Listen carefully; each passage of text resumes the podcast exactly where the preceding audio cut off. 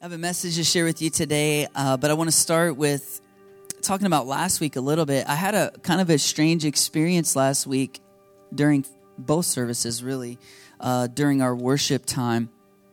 And it was hard for me to put it into words, um, and I didn't really have understanding into it until uh, after the service uh, was over. And there was this strange experience where I felt like the Lord was moving in a powerful way uh, I was certainly experiencing that myself up here because I was helping lead worship last week. Um, but I felt like there was some conflict, like like um, the Lord was pouring out, moving in a, in a strong way, but a lot of people weren't receiving. A lot of people weren't even aware of what God was doing in the room. Like the Lord was like, I'm here, I'm pouring out. And, and like there was a lot of people not receiving, is what it felt like, I guess, in that moment. And so as a worship leader and as a pastor, um, you know, even when I went to transition to my sermon, I was I was struggling to discern like Lord what do you want to do because I felt like he was here so powerfully like I just wanted to wait on him and let the Holy Spirit minister to people right but then if people aren't aware of that, if they're not receiving that, um, then it's like the, the Lord's pouring out rain and it just runs off the hard ground, right? And so I was struggling to discern do we just move on? Do I wait on you? And uh, it was just weird experience. I didn't have clarity into it uh, in the moment, even. And after our first service, uh, a, a, lady, good friend of mine, Tasha Bailey, on our leadership team, um, she I could see from her face she was sitting up here in front row and she was glowing, you know, one of those faces that like, wow, church was amazing today, you know. And I was I walked down, I was like, hey, and she goes, man, I had this crazy experience during worship. She said I had this vision as we were worshiping. This was first service. She said I looked up and I saw like this large, it looked like a giant blue balloon. And it was like it was full of this blue water, which, of course, if you're a prophetic person, that's symbolic of the Holy Spirit, right? And she said it was so big, it was about to bust. And she was saying this very joyfully. Like this was God's heart, this was what He was wanting to do. And she said, but it wasn't going to burst yet because the Lord was saying that too many people had their umbrellas out and if it were to burst right now, it would not be received. She said this statement verbatim. She said, We need to pray that people put the umbrellas down. And I just thought, that's weird. okay, all right. And I still didn't have clarity like, is that what I was experiencing? How does that relate to what I just experienced, you know? So we do second service last week. I had almost the same exact experience. It was very strange. And, uh, you know, get done with second service, preach my sermon. I, I, this, I mean, I felt the Lord so powerfully. I thought, I don't know if I'm going to be able to preach. I think I just, what I wanted to do was lay on my face and worship and, and pray and intercede. That's what that does to me when you, when I'm, feel the Lord that strongly. Like, I don't even want to sing anymore. I don't want to play the guitar. I want to lay on my face in stillness and just be in his presence and then maybe start interceding for people who don't know him, right? I was having that experience second service. And I was like, man, what is going on? Get done with second service. And this lady was sitting back there. She comes up and she goes, Pastor, I have to tell you, I had this amazing, she had this glow. She's like, it was amazing. She's like, this service was amazing. And during worship, I looked up and I saw what looked to be like this blue water that was just flowing down on me. And she said, it's, it was a blue that I can't even describe the, the color of blue. It was a heavenly blue. And it's like it was pouring into me, into every cell of my body. And she said, I looked over at my family and it was pouring over and on my daughter. It was amazing. She said, I looked up, it was, it was flowing down on the worship team and, and it was falling in the room. She said, but as I looked across the room, I saw in the spirit that not everyone was receiving or even aware that this was happening because people had umbrellas out. And she said this verbatim We need to pray that people put their umbrellas down. Two different ladies did not talk to each other. When she told me this, I looked over and Tasha was still sitting because she stayed for second service and was still sitting around. And I just said, You need to go tell her that to encourage her. But you both basically saw and are hearing and experiencing the same thing. Now, church, this is an example of the prophetic. The scripture says in 1 Thessalonians, do not treat prophecies with contempt, right?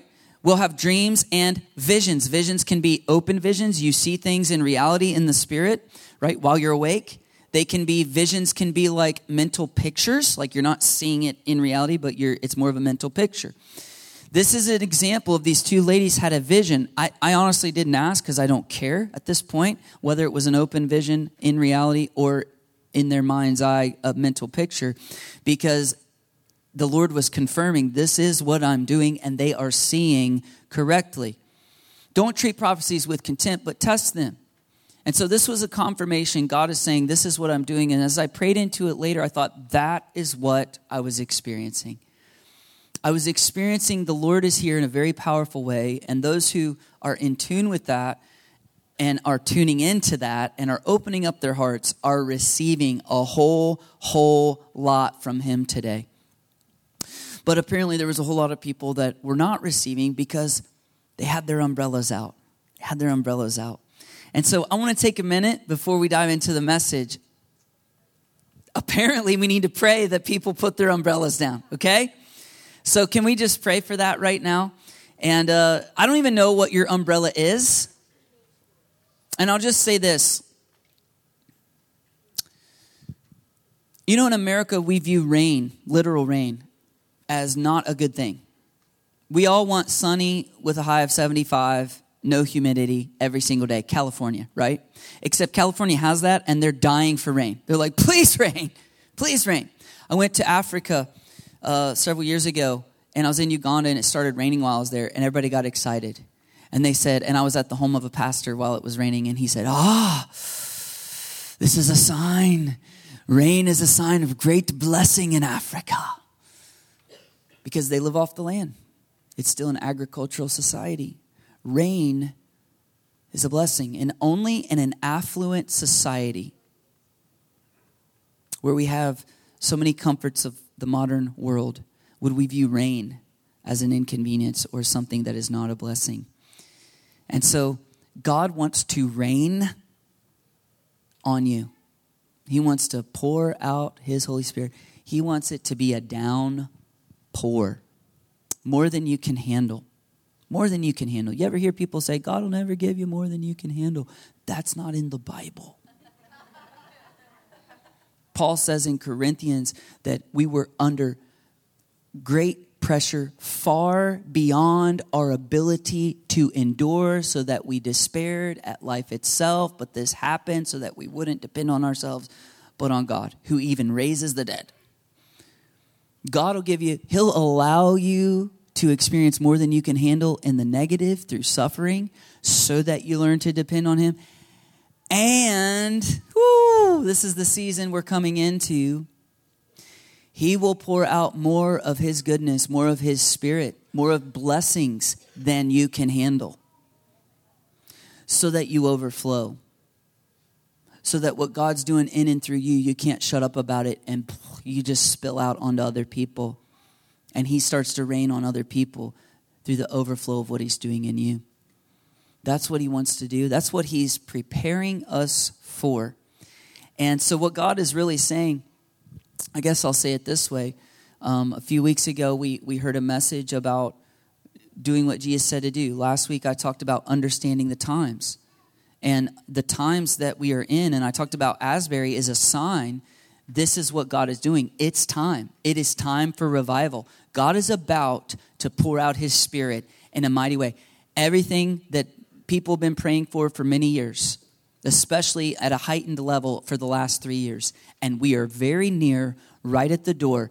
And the Lord is having me preach this message to you today to get you ready so that when he pours out, you don't have an umbrella up and totally miss it.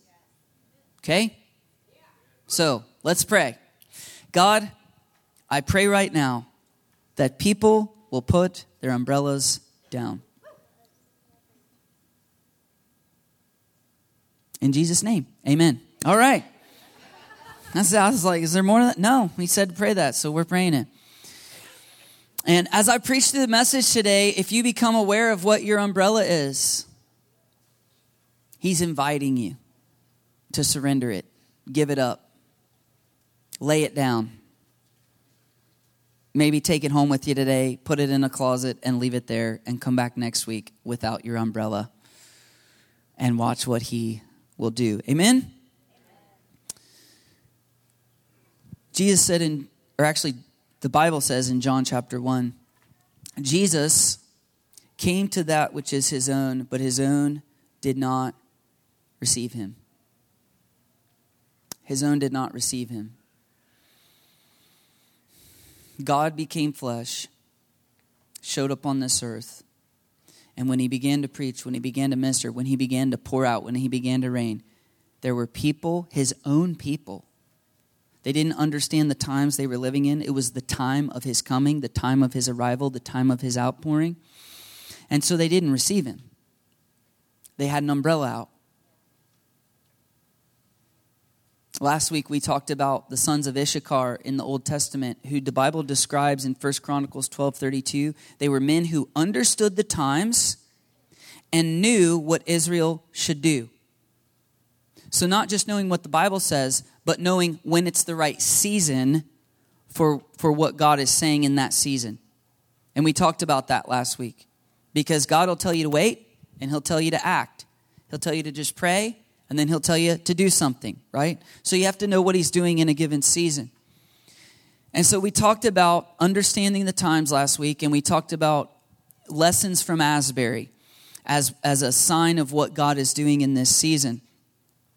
And so I want to talk to you today about understanding the times, and it's, it's time for revival. That's the conclusion we came to last week. And I want to look at lessons from Acts chapter 2 because Acts chapter 2 is when it's the original revival, which you would just call the arrival. the arrival of the fullness of what Jesus purchased on the cross. What God had been trying to do since Genesis chapter 3. Not only redeem humankind, but now dwell among his people. You read the Old Testament, there's a theme. I will dwell among my people. I will dwell among my people. I'll be with them again. And the miracle of Jesus is he's not only with us, among us, but he lives inside of us. And that is just an amazing, beautiful mystery of learning how uh, to walk with God who lives within you. And so I want to talk about responding to revival. In other words, it's time for revival. It's time for arrival of Holy Spirit to pour out in a mighty way. And so, how do you respond when He shows up? That's what I want to talk about. And when I say it's time, I was praying into this uh, this week.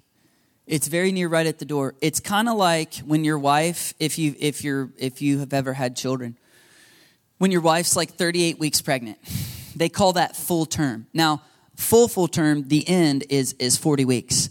But starting around 38 weeks, they say you're full term and you could go at any moment. She could go, that balloon could burst at any moment and the amniotic fluid of life could come flowing out and then it's time for that baby to get born. Amen?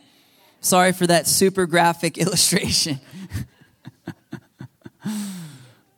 but that's what I'm saying. And so this today is the Lord's grace. And the Lord's preparing us because he's going to pour out very soon in a mighty way. And he doesn't want you to miss it. He wants you to participate in it, to be able to receive. So let's look at responding to revival, lessons from Pentecost, Acts chapter 2. I'm going to start in verse 1. It says, When the day of Pentecost came, they were all together in one place. First lesson get ready. That first song we sang, we're getting ready, we're getting ready, we're getting ready for you, for you. You know, we're getting ready.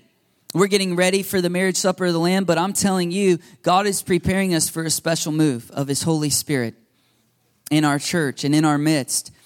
And it's not, it's not just our church. Um, it's just something He's doing across the world. Revival is breaking out across the world right now.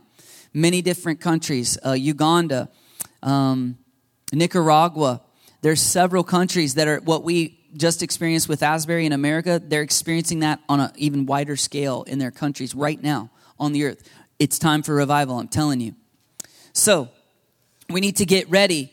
They were prepared by coming together every day until God poured out what he had been promising. So that how did they prepare? They were gathered together. They had devoted themselves to prayer, to gathering together with other believers, to the teachings of Jesus, fellowshipping, breaking bread together, praying together. Does that sound familiar? That sounds like the end of the chapter, doesn't it? But that's what they were doing. And that's why I'm going to come back to this one because what prepares us for revival is what sustains it. What prepares us for revival is what sustains it. And so I would want to encourage you there's this umbrella that the enemy will tempt to hand you and you're going to be tempted to take it and it's a it's an umbrella of complacency. It's an umbrella of, oh, I just don't feel like going to church today. Mm, I'm just going to sleep in. And what if that's the day he shows up and pours out? And then you're like, oh, I miss it. Oh, you know, I wasn't there. What if that was the day he was going to take your sickness from you? What if that was the day he was going to set you free fully from your depression and your anxiety? And you just thought, well, I'll just sleep in. You see what I'm saying? And so the enemy's going to tempt you with complacency. And God wants you to lay it down. He wants you to be faithful. He wants you to get ready. So the first lesson is to get ready. What prepare how do we get ready? What prepares us is what sustains us. So we'll talk about it towards the end. Number 2, verse 2, sorry. It, suddenly, hmm, suddenly a sound like a blowing of a violent wind came from heaven and filled the whole house where they were sitting. They saw what seemed to be tongues of fire that separated and came to rest on each of them. Now, this is open vision we're talking. They literally saw flames of fire that separated, and, and they were like, What is happening? And they were hearing the supernatural sound of the wind of God, the Spirit of God. So, supernatural sound, supernatural vision, and something is happening all of them were filled with the Holy Spirit. Now, remember, Jesus said in the previous chapter, in a few days, I'm going to baptize you in the Holy Spirit. We call this being baptized. The word baptize in Greek, it literally just means immerse. You're going to be fully immersed in the Holy Spirit the way you would be fully immersed in this water if you got up here and did a cannonball in it. Now, let me ask you a question. Have you ever had it raining, like, but it's like, mist, it's almost like a misting? Or maybe, and, and listen, my brothers out here, those of us who don't, Jesus knows the number of hair on our heads and it's zero, right? We're like your we're the canary in the coal mine when it starts raining. What? Do you feel that? You know? All y'all with hair and hats on, you're just like, what? What? And we're like, oh no, no, it's coming. All right. It's raining. You ever been outside and it starts to rain? And you're like, is it? Is it raining? That's not immersed. That's like a little sprinkle. Some of you have been sprinkled with the Holy Spirit. And you're like, oh, you, whew, that was kind of nice. Church was kind of nice today. Hmm. so if you were to come up and do a cannonball into this, lay down in this, are you going to know that you, water is on you? Yeah. Full immersion is different. So Jesus had said in a few days you're going to be baptized, you're going to be fully immersed, baptized in the Holy Spirit of God. It says they were all filled with the Holy Spirit. Scripture uses synonymous terms baptized, filled, anointed, empowered. These are synonymous terms of the same experience when you're filled with the Holy Spirit or baptized in the Holy Spirit. They were filled with the Holy Spirit and began to speak in other tongues or languages as the Spirit enabled them. Now, there were staying in Jerusalem God fearing Jews from every nation under heaven. Why? Because this was one of the festivals of God that was written about in the Old Testament the Pentecost festival or the uh, Feast of Weeks. They were to count off seven weeks from what we call Easter Passover and then they would celebrate this festival. And they were to come to Jerusalem. That was what God commanded. So they were there. It says, when they heard the sound, notice everyone heard the sound. You know, they say of Azusa Street, the great revival in 1906 in LA, there was at one point the fire department showed up to put out the fire because the reports were that we see this building and it's on fire and they got there and the building was not on fire at all. Moving on. Guys act like you don't know what i'm talking about. All right. You're about to find out hmm. When they heard this sound, a crowd came together in bewilderment. The crowd heard the supernatural sound of God's outpouring because each one heard their own language being spoken. And that was interesting to them. This was unusual. Utterly amazed. Most of these people were bi or trilingual. So they were used to hearing the Hebrew and having to translate and in their own minds, right? But now they're hearing their own, you know, heart languages. Utterly amazed, they asked, Aren't all these who are speaking Galileans? Then how is it that each of us hears them in our own native language? Which, by the way, short teaching on tongues.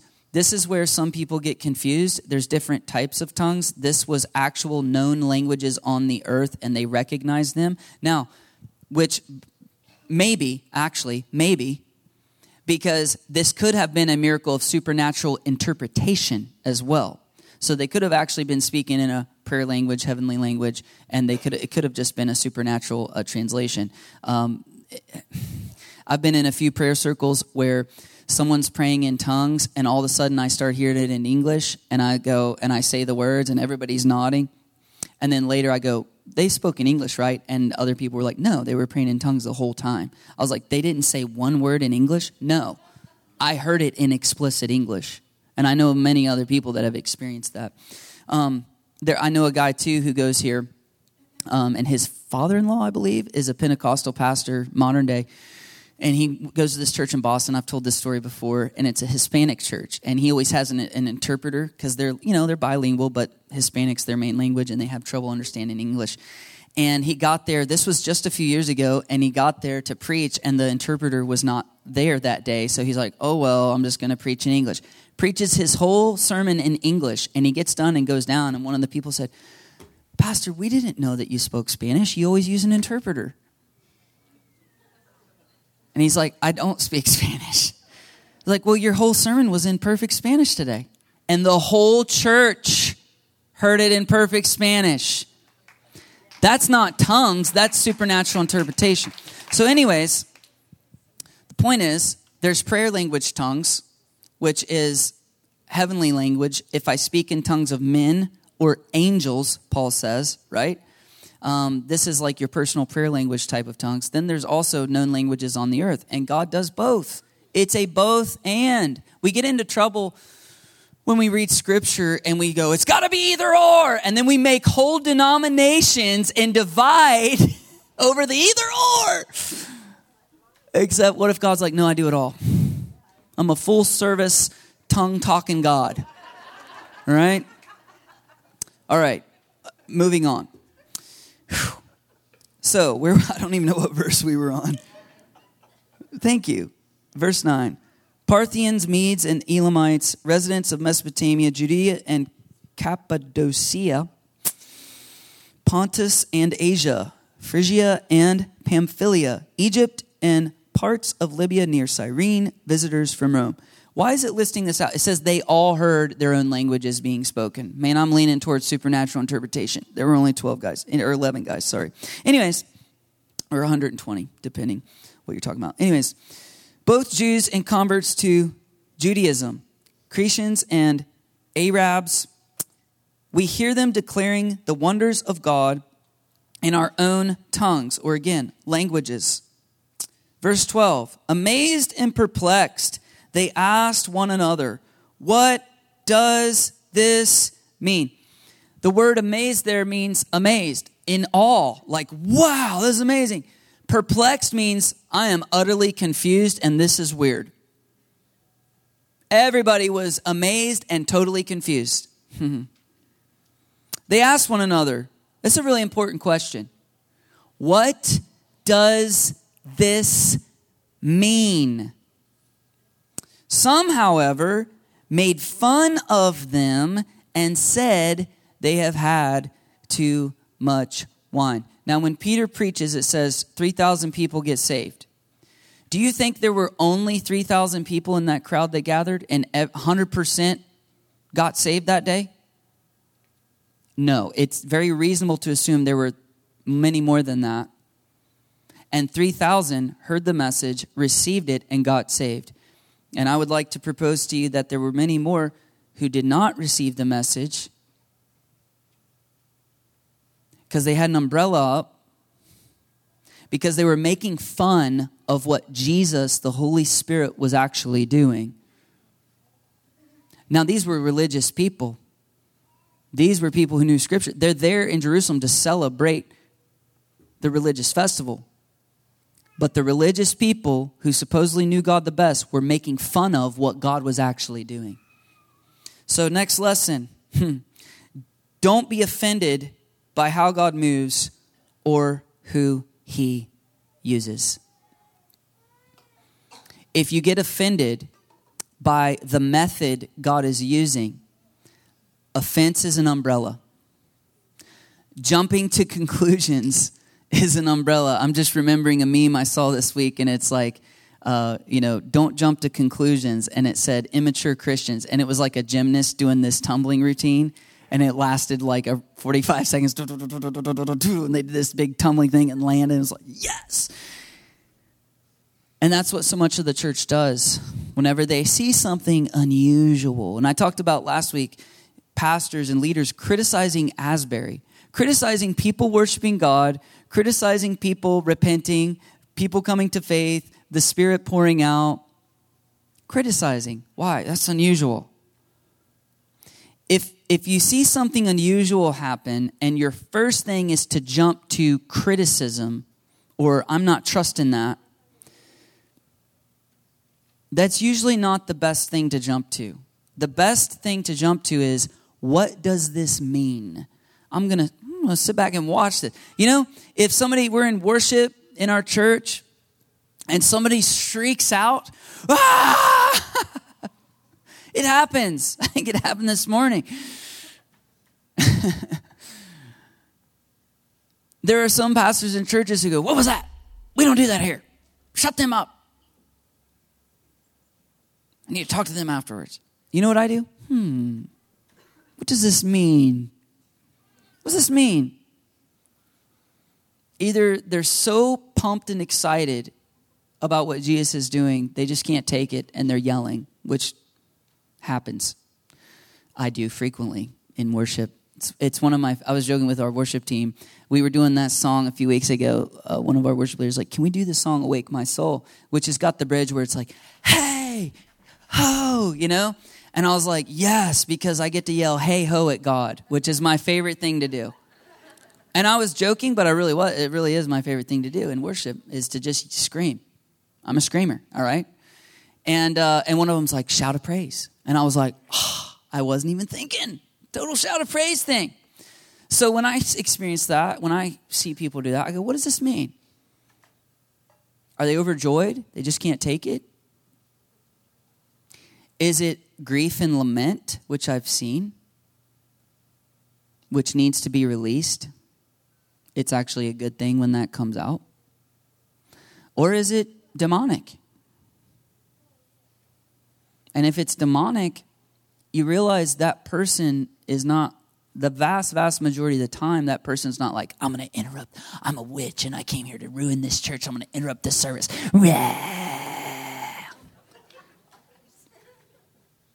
When people got demons and people come into the presence of God, the people want freedom. The people want help. That's why the demonized came to Jesus so often. Help me. I got this pro- I got this parasite on me and I don't want it. Please help me. And then they get in the presence of God and the demon can't take it and because it has some authority in their life, it takes over and it goes! Why? Because it's being tortured in the presence of Jesus. And it's a good thing. And according to the ministry of Jesus, they tend to scream when they come out because they don't like it. They don't want to come out, they want to stay in. So it's probably one of those three things, and all of those three things are good. Isn't that interesting?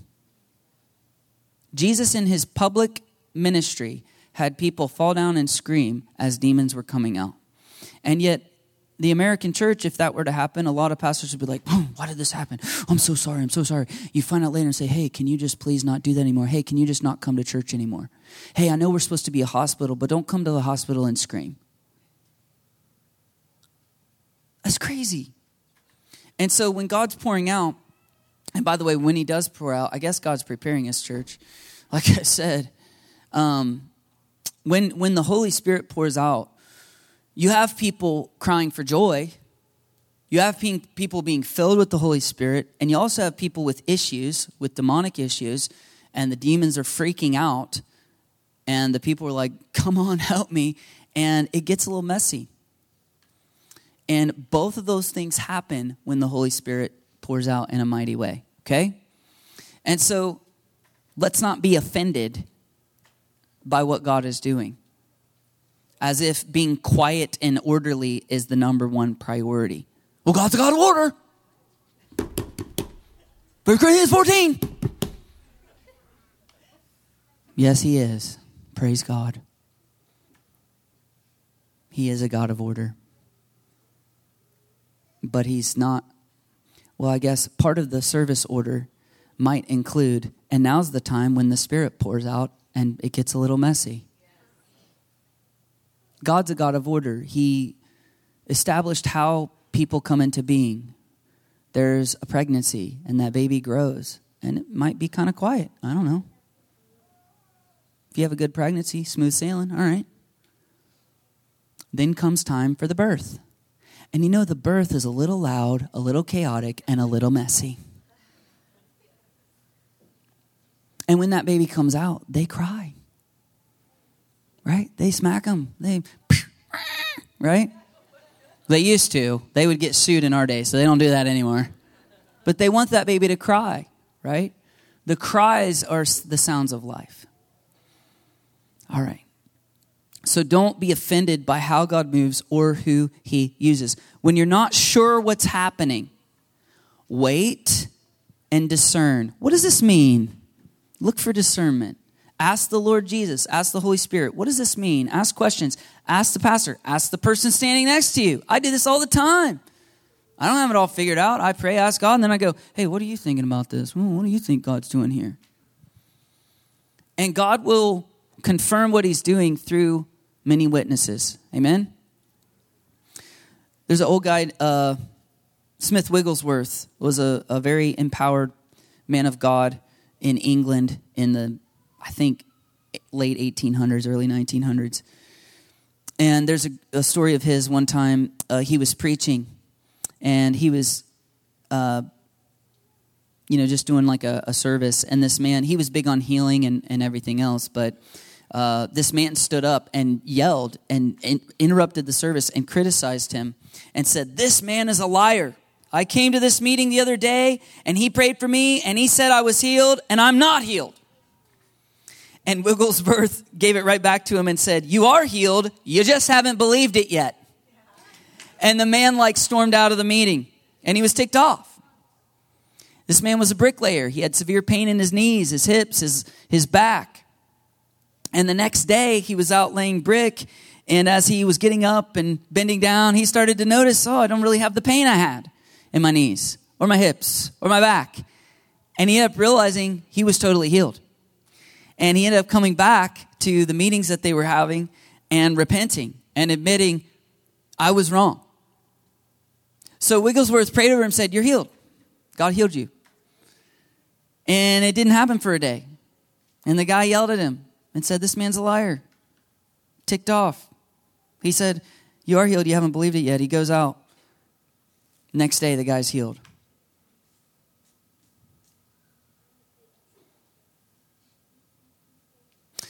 What does this mean?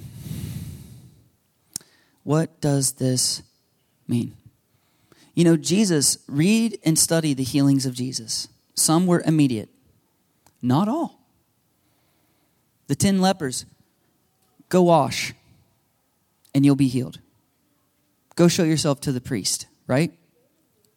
And they were healed on the way. So, what if they got offended and didn't do what he said? Right? And then, oh, he's a liar. He said I'd be healed. I wasn't healed. Don't jump to conclusions. Don't be offended by how God's moving or by who He's using. So much of the church in our culture gets offended over the ways that God has chosen to move. And a lot of those ways, and I'm talking about the Holy Spirit, I'm talking the power and the gifts of the Holy Spirit. And when God, when the Holy Spirit pours out in power, you see a lot of strange things. But those strange things are very, very, very good things. Amen?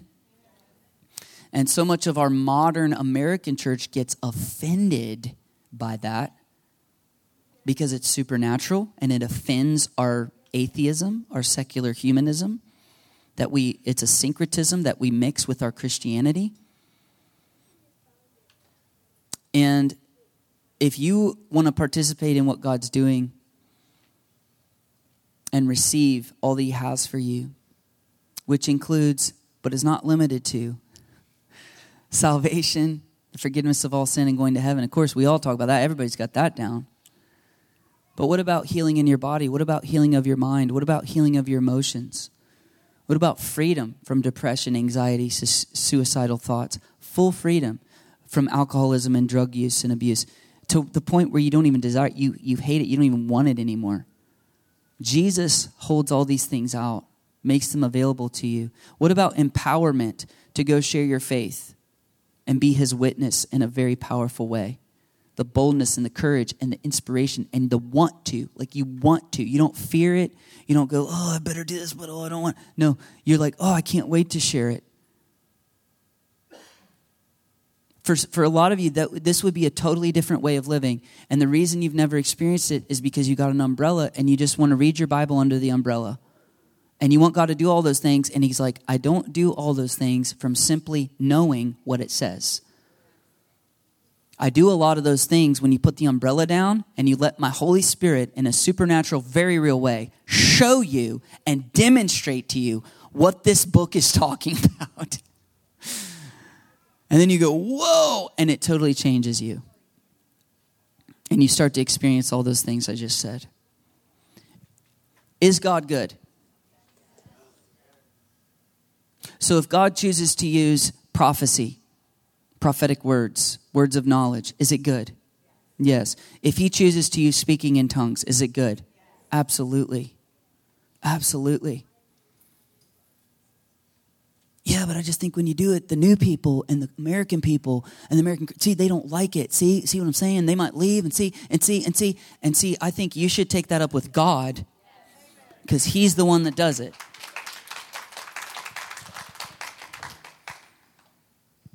And so we can't be offended. We can't ask God to pour out the Holy Spirit and be, and be offended by it when He does it.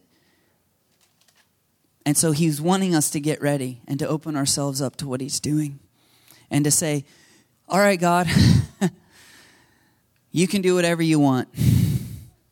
like we've done prayer days, impartation days, lay hands, ask for spiritual gifts, for Holy Spirit. You know, and, and I, I've been in this place in the in the distant past, but it's like, okay, God, give me all you got, but not tongues. Come on, God, I want I, I want it all, but I don't want to be weird. Come on, Lord. And he's up there going, Man, if you were to be the empowered person that, that I want you to be, you, you would be weird. And people would hate you for sharing your faith and hate you for how bold you are because your boldness convicts them on their lack of boldness because your passion and your your your your fire convicts them on their lukewarmness. You're going to be hated when you're filled and, empowered with the holy spirit. You're going to be weird but it's weird like light in the darkness is weird. And so, by the way, at Pentecost, Jesus didn't give them a heads up and say, hey, now when you're baptized, you're going to start speaking in different languages. All right? It's going to get kind of weird. He didn't give them a heads up. Peter quotes Joel 2 and says, This is what that is. This is what he's talking about. Nowhere in there does it say they're going to speak in different languages. There is one tiny little verse, I think it's in Isaiah, that they'll speak in languages, strange tongues, right? One little tiny verse, not connected to Joel 2 at all, which Peter's like, that's what's happening. Not connected to baptism of the Holy Spirit. Jesus didn't give them a heads up. This is what's going to happen.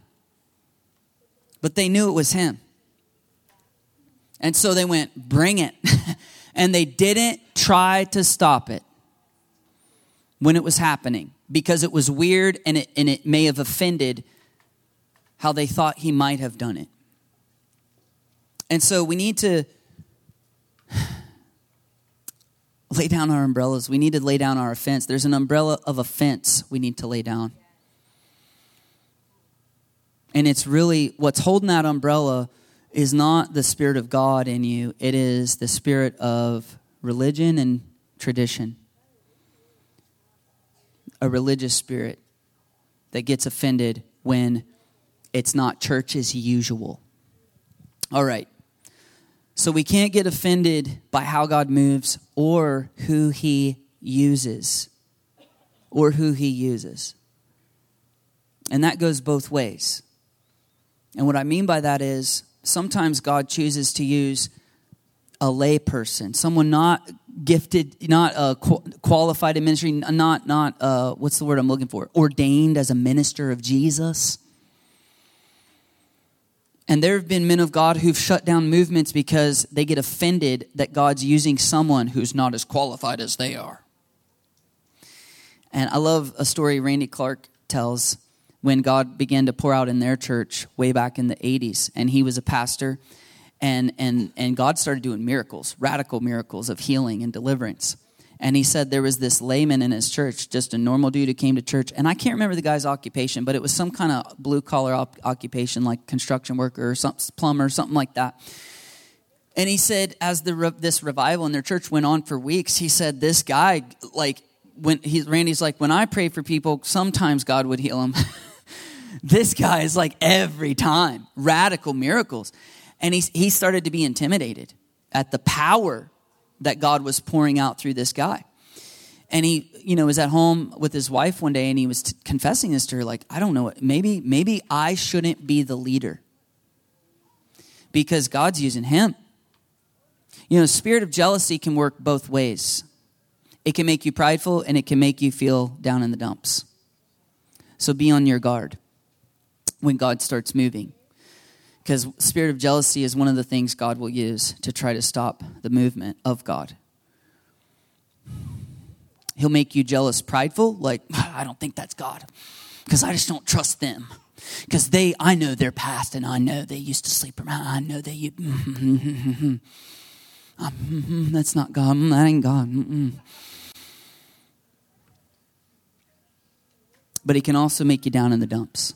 Oh, I'll never be like them. Oh, they just get every gift. Oh, I just suck. I've asked God. He ain't pouring on me. You know what? It's probably not God because I've asked and He ain't pouring on me. And I think they're arrogant and I think they're prideful. Hmm. Spirit of jealousy. That's another umbrella that'll hold you back. Comparison, wanting what other people have, wanting the spiritual gift God gave someone else. These are umbrellas God's asking us to lay down today to prepare for what He wants to do. And so, anyways, Randy Clark said to his wife, "You know, maybe maybe I shouldn't be the pastor. You know, maybe he should." And she said, "Honey, that's your calling. You're the leader." And she said, "Your job as a leader is not to do everything. It is to steward what God is doing." And so, if God's using this guy, he's like the Michael Jordan, right? You're the coach. Put him in the game. Let God use him. Say, hey, let him pray for you and get everybody out of the way, right? That's your job if that's what God's doing. Don't be down in the dumps. And I've seen the opposite happen, especially in America. America is a low honor culture. So when we see leaders that God begins to use in a mighty way, we, we begin to, this, I think this is a British term, but we, we're like, oh, that, tall poppy syndrome. We need to cut that guy down. Who's he think he is? This is a democracy. This is America. We're all the same. He just thinks because he's a pastor and he got a degree in Bible, he's better than us. He's going to be the one to minister. He's going to be the one to pray. Oh, it's always him. Be really careful about that too. And if you want to know why I say that, just go read the story of Korah and Dathan and Abiram in the Old Testament. Who's this Moses guy? Aren't we all priests of the Lord? Aren't we all Levites? Can't God use us too? God's like, but I want to use him. And so the earth is going to open up and swallow you whole and close back over you. And so it works both ways. And just be on your guard against jealousy. And what does this mean? That's a really good question. Don't be offended by how God moves or who he chooses to use or else you'll be tempted to criticize what God is doing rather than participating with it. So, next verse, verse 14. Then Peter stood up with the 11. He starts to hear the people are confused and he starts to hear criticism. He's like, "Oh wait, they don't they weren't in the upper room. They weren't they weren't with us before that when Jesus said in a few days." Peter has a context. Peter's sitting there going, This would probably be confusing to me too if Jesus had not just said to me, In a few days, I'm to pour out my spirit. And because I know this has been coming and because I'm ready, I've prepared myself. I've been in an upper room with these 120 others and we've been praying every single day for whatever this outpouring looks like to come. And we literally see with our eyes flames of fire. We hear the rushing wind. Boom. Man, when you pray in tongues, you know it's not you. And you're like, this is supernatural. God is real. Oh my goodness.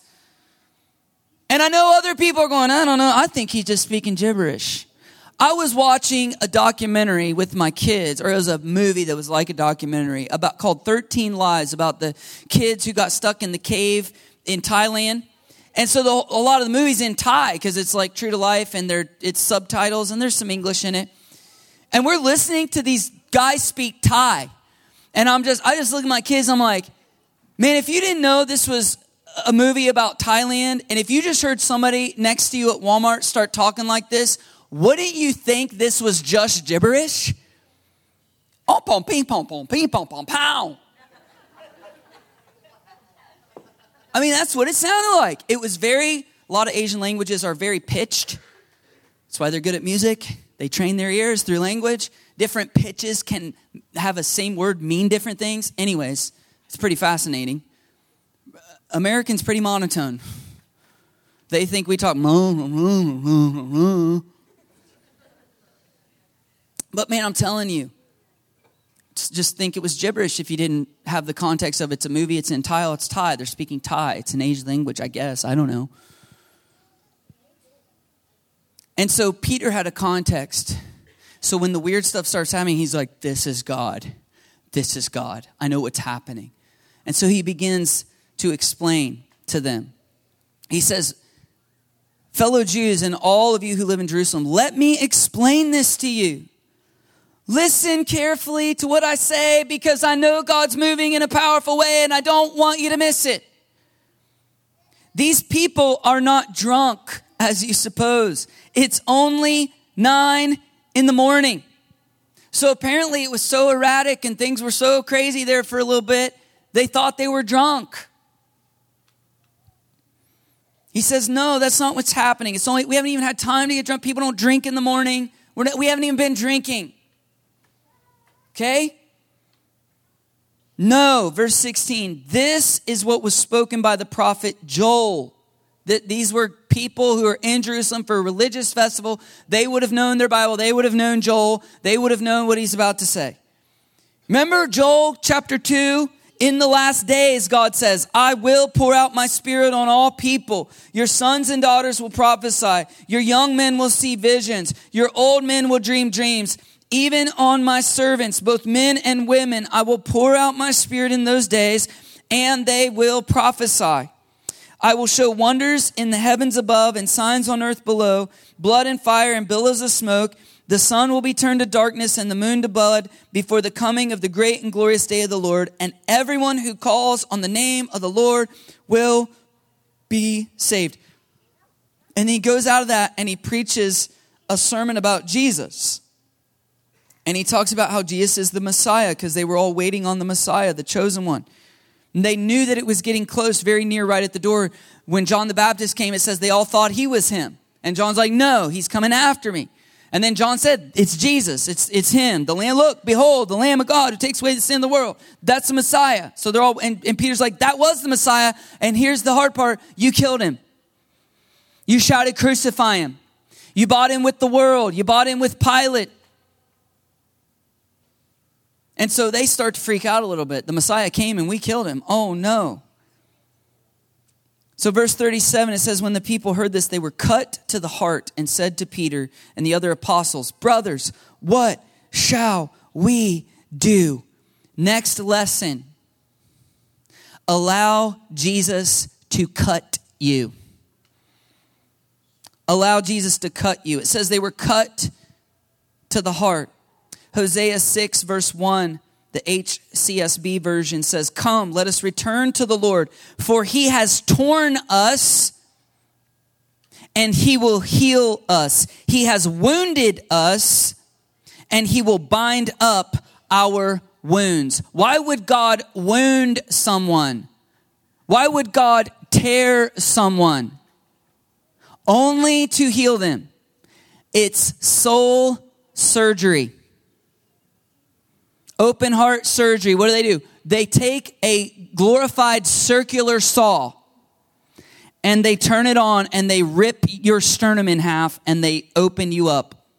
They cut you deeply so they can get to your heart, so they can fix your heart, so they can sew you back up, so you'll be healed.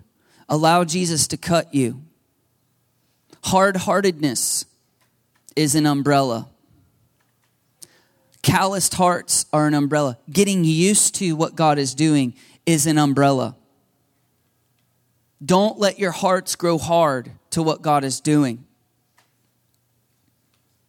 Revival always begins with repentance, it's a turning to God.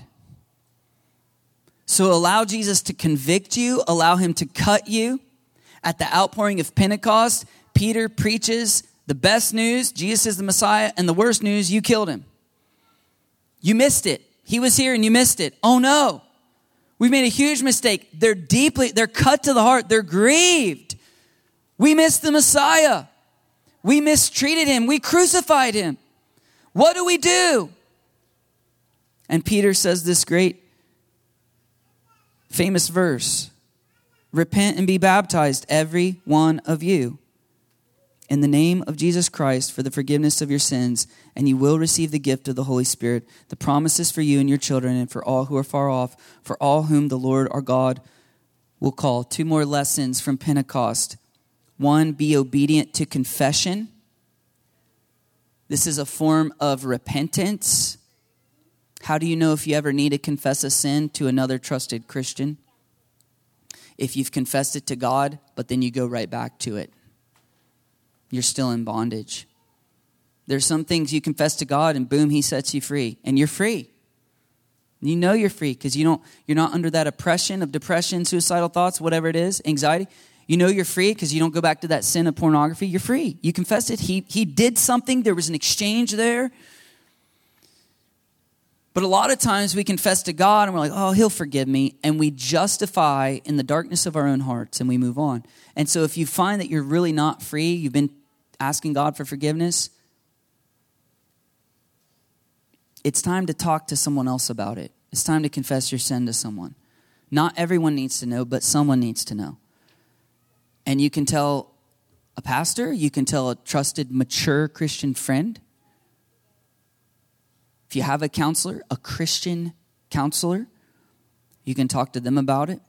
I say Christian because the person you're confessing to needs to know how to receive a confession and very simply how to administer the grace of God and pray for you and restore you.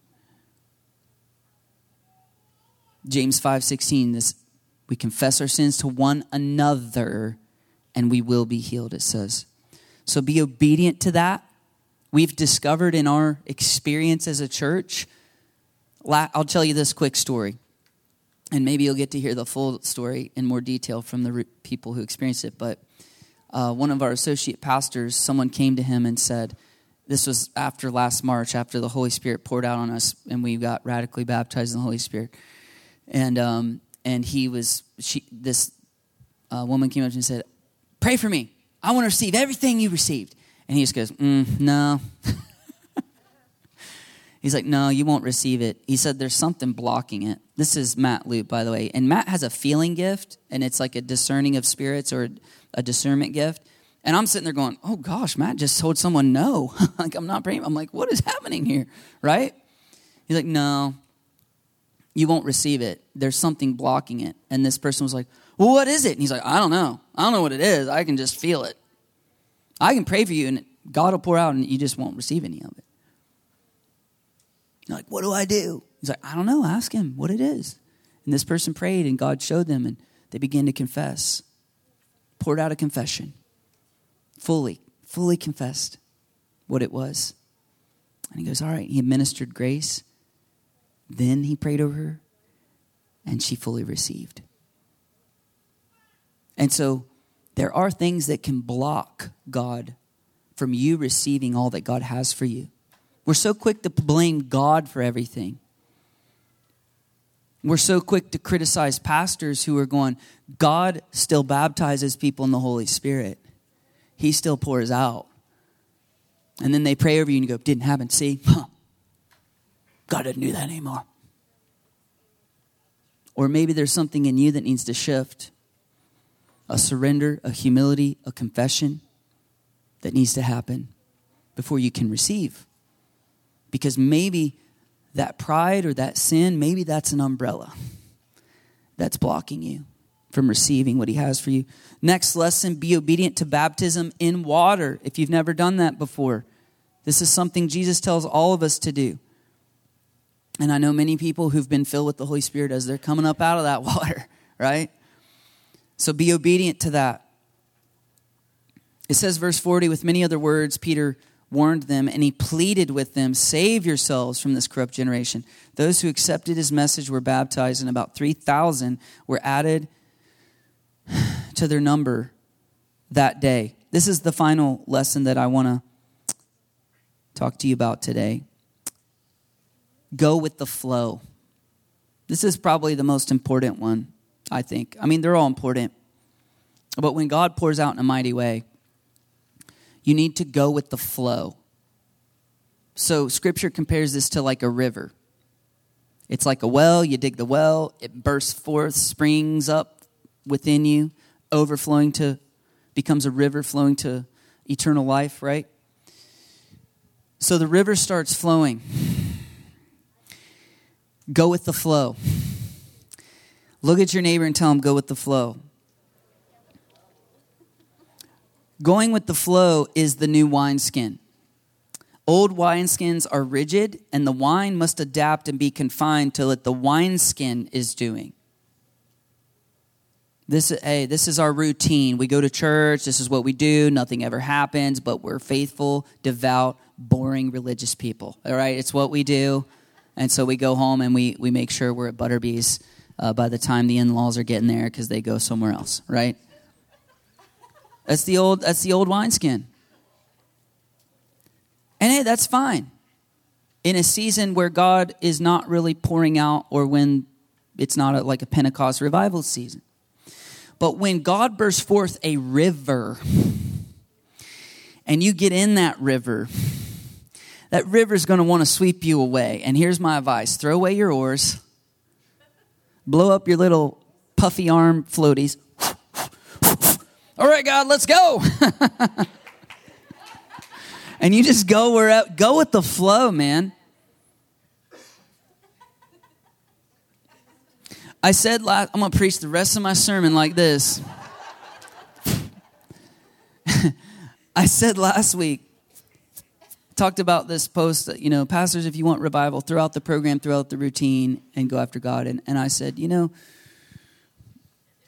before revival comes is not the time to do that. Routines are spiritual disciplines. These keep us in the presence of God. These are good things. But when revival comes, now is the time to be willing to change the routine, to steward what God is doing. And that's what I'm talking about. When God comes, when revival comes, now we're going to change and adapt and go with the flow of what he's doing and not go, well, this isn't, well, we've never met at that time before. Well, I don't, the service is going really long now. Well, I don't know. No, now we're meeting on multiple days a week. Now, well, now what are we doing? We've never done that before. We've never done it that way before. That service didn't even have music. We all just prayed. That service didn't even have prayers. This guy just preached the whole time. But man, if it's what God is doing, let's go. go with the flow. Go with the flow. So they went with the flow. God poured out. What did that look like? Acts 2 42 through 47. They devoted themselves to the apostles' teaching and fellowship, to the breaking of bread, and to prayer. Everyone was filled with all the many wonders and signs performed by the apostles. All the believers were together and had everything in common. They sold property and possessions to give in, to anyone who had need. Every day they continued, every day they continued to meet together in the temple courts. They broke bread in their homes. So, temple courts is public meetings every day. They broke bread in their homes and ate together with glad and sincere, sincere hearts, praising God and enjoying the favor of all the people. And the Lord added to their number daily those who were being saved. Yeah, they were used to meeting once a week too, on Sabbath. Go to synagogue. Let's hear the message. All right, go home. Meet the in laws for lunch. All right. We're eating leftovers because it's Sabbath. We can't light a fire, right? That was their routine. But when God pours out, they're like, forget the routine. We're meeting every day. Let's hear another sermon. Let's sing some more songs. Let's have more prayer. They devoted themselves to prayer. They devoted themselves to the apostles' teaching, which is what? The teaching of Jesus. To the fellowship, not just hanging out, but like we're in this together. Deep, committed, loving relationships. We're on mission together. The breaking of bread. We're eating meals together. We're remembering the Lord's Supper together and to prayer, prayer, prayer, prayer, prayer. Now, what do you think they were doing in the upper room? What prepares us for revival is what sustains the revival. Because the disciples had been revived. They're like, Jesus is here. He's told us to do this. And we don't know what's going on, but we're going to stay here and we're going to, we're going to hang out. We're going to talk about his teaching and we're going to pray into it until this whole outpouring thing comes. And then we don't know what to do next. But hey, when the outpouring comes, guess what? We're doing what we've always done. Right? We're being faithful to these things. We're stewarding what God is doing through more teaching, through more prayer, through the fellowship, through the breaking of bread. And this is how you steward the outpouring when it comes. Give all your attention and focus to it. Let the other things of life fill in around your focus on what God is doing. God spoke to me a word in 2020 that I didn't understand at the time, but it was while I was reading the book of Daniel and noticing how Daniel lived in Babylon. And the word was lifestyle of fasting. It's a lifestyle of fasting. And I knew what he meant by that because I was noticing as I read that, you know, so often we'll do, like, I'm going to do a 10 day Daniel fast. I'm going to do a 21 day fast. D- Daniel didn't say, I'm going to do this for 10 days. He said, test us for 10 days. Then he lived like that. Why? In Babylon, an affluent, opulent, ungodly culture in order to not be dragged away and enticed by all these comforts, and I'm in the palace and all the riches and all the entertainments of this kingdom, I need to purposely deny myself so I stay focused on God. And, church, I believe that's what God is calling every single one of us to a lifestyle of fasting. And it's a double meaning it, I believe that it both means making fasting part of your regular weekly routine, but also a lifestyle of fasting in the sense that I even deny myself good things, not just food, but I mean like pleasures, entertainment, hobbies, things that they're like a drug. Fun, entertainment, it's like a drug in American culture. And we're rich enough, we're affluent enough that we can feed ourselves this drug as often as we want. And of course, it is a drug, so we only want more. And you can play that game for a while, but you will end up miserable. You will take everything the world has to offer and find it does not satisfy your soul. And I pray that that causes you to come to the end of yourself. And I pray that it opens your eyes to eternity. And I pray that you discover the prayer of Augustine that, man, my heart really is restless until it finds its rest in God. I pray that God ruins you for anything but himself so that you just quit caring about the things of the world to where all you want to do is pray, all you want to do is sing his praise, all you want to do is share your faith, all you want to do is get in church and celebrate what God's doing through the week because in eternity that, my friends, is all that will matter. And that's the journey God has had me on.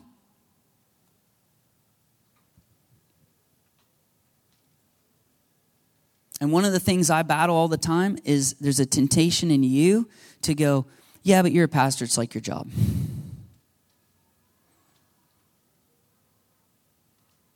I'm just telling you, God has ruined me. He's called me to a next level over the last few years, and there is a choice there. And I could coast. And it, my goodness, it would be so much easier to coast. To coast through the week, enjoy myself on all those things I just mentioned through the week, just like y'all do. Roll up in here, and I can talk. I'll make you feel good. I'll start with something funny, pull you in, preach a sermon that coddles you, speaks to your felt needs, and end with a touching story that makes you tear up. And I could do that every week, and this church would grow, meaning more people would come. And then half of them will go to hell because they don't really know Jesus. And God has ruined me. He's made it impossible for me. In 2019, He asked me what I wanted, and that brought me to the end of myself. And I guess what I landed on was intimate friendship with your Holy Spirit. And He has started to answer that, but when He answers that, now you know. You see, when you're tempted by the comforts of the world, you see the vanity in it because the Holy Spirit's letting you see it. Like, God, you're ruining my life. I can't enjoy anything except you. Oh, wait, that's what I asked for. And so, man, I just needed to know, church, He's calling us to press in in this season. He demands our all, and He's worth it. And when we finally give it to Him, Woo, buddy. He goes, and now I'm going to give you all I got. And there's an outpouring coming. And he had me saying that a year ago, and man, I thought it was happening any moment. And I didn't realize he was going to prepare us. He's been preparing us.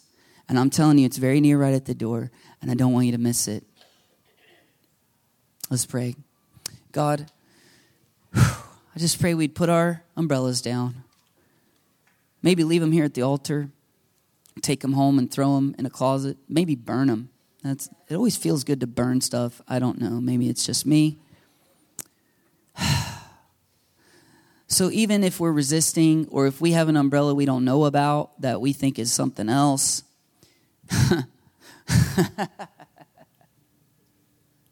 oh, that's funny. I guess some people hold up their umbrellas and they think it's a shield of faith. And so, if that's ever us, God, I just pray you would send lightning to fully consume our umbrellas and make those umbrellas that we think is a shield of faith a lightning rod and totally light us up and burn away our false security and anything that's not of you. Burn up our tradition and our religion and our offense towards your ways. Burn us up, God. Send your fire of judgment and discipline. Send it, we ask in Jesus' name, to burn up the dross in us so that only pure gold, pure faith remains. Because we want to see your glory, we want to see you move. And it's not just about what we want to see, that is what the world needs. Because it's not by might nor by power, but by your spirit. So make us into people of prayer and fasting and love, and let us be people who exude the joy of it. And we love to do it because we spend time with you. I ask all these things in the mighty name of Jesus. Amen.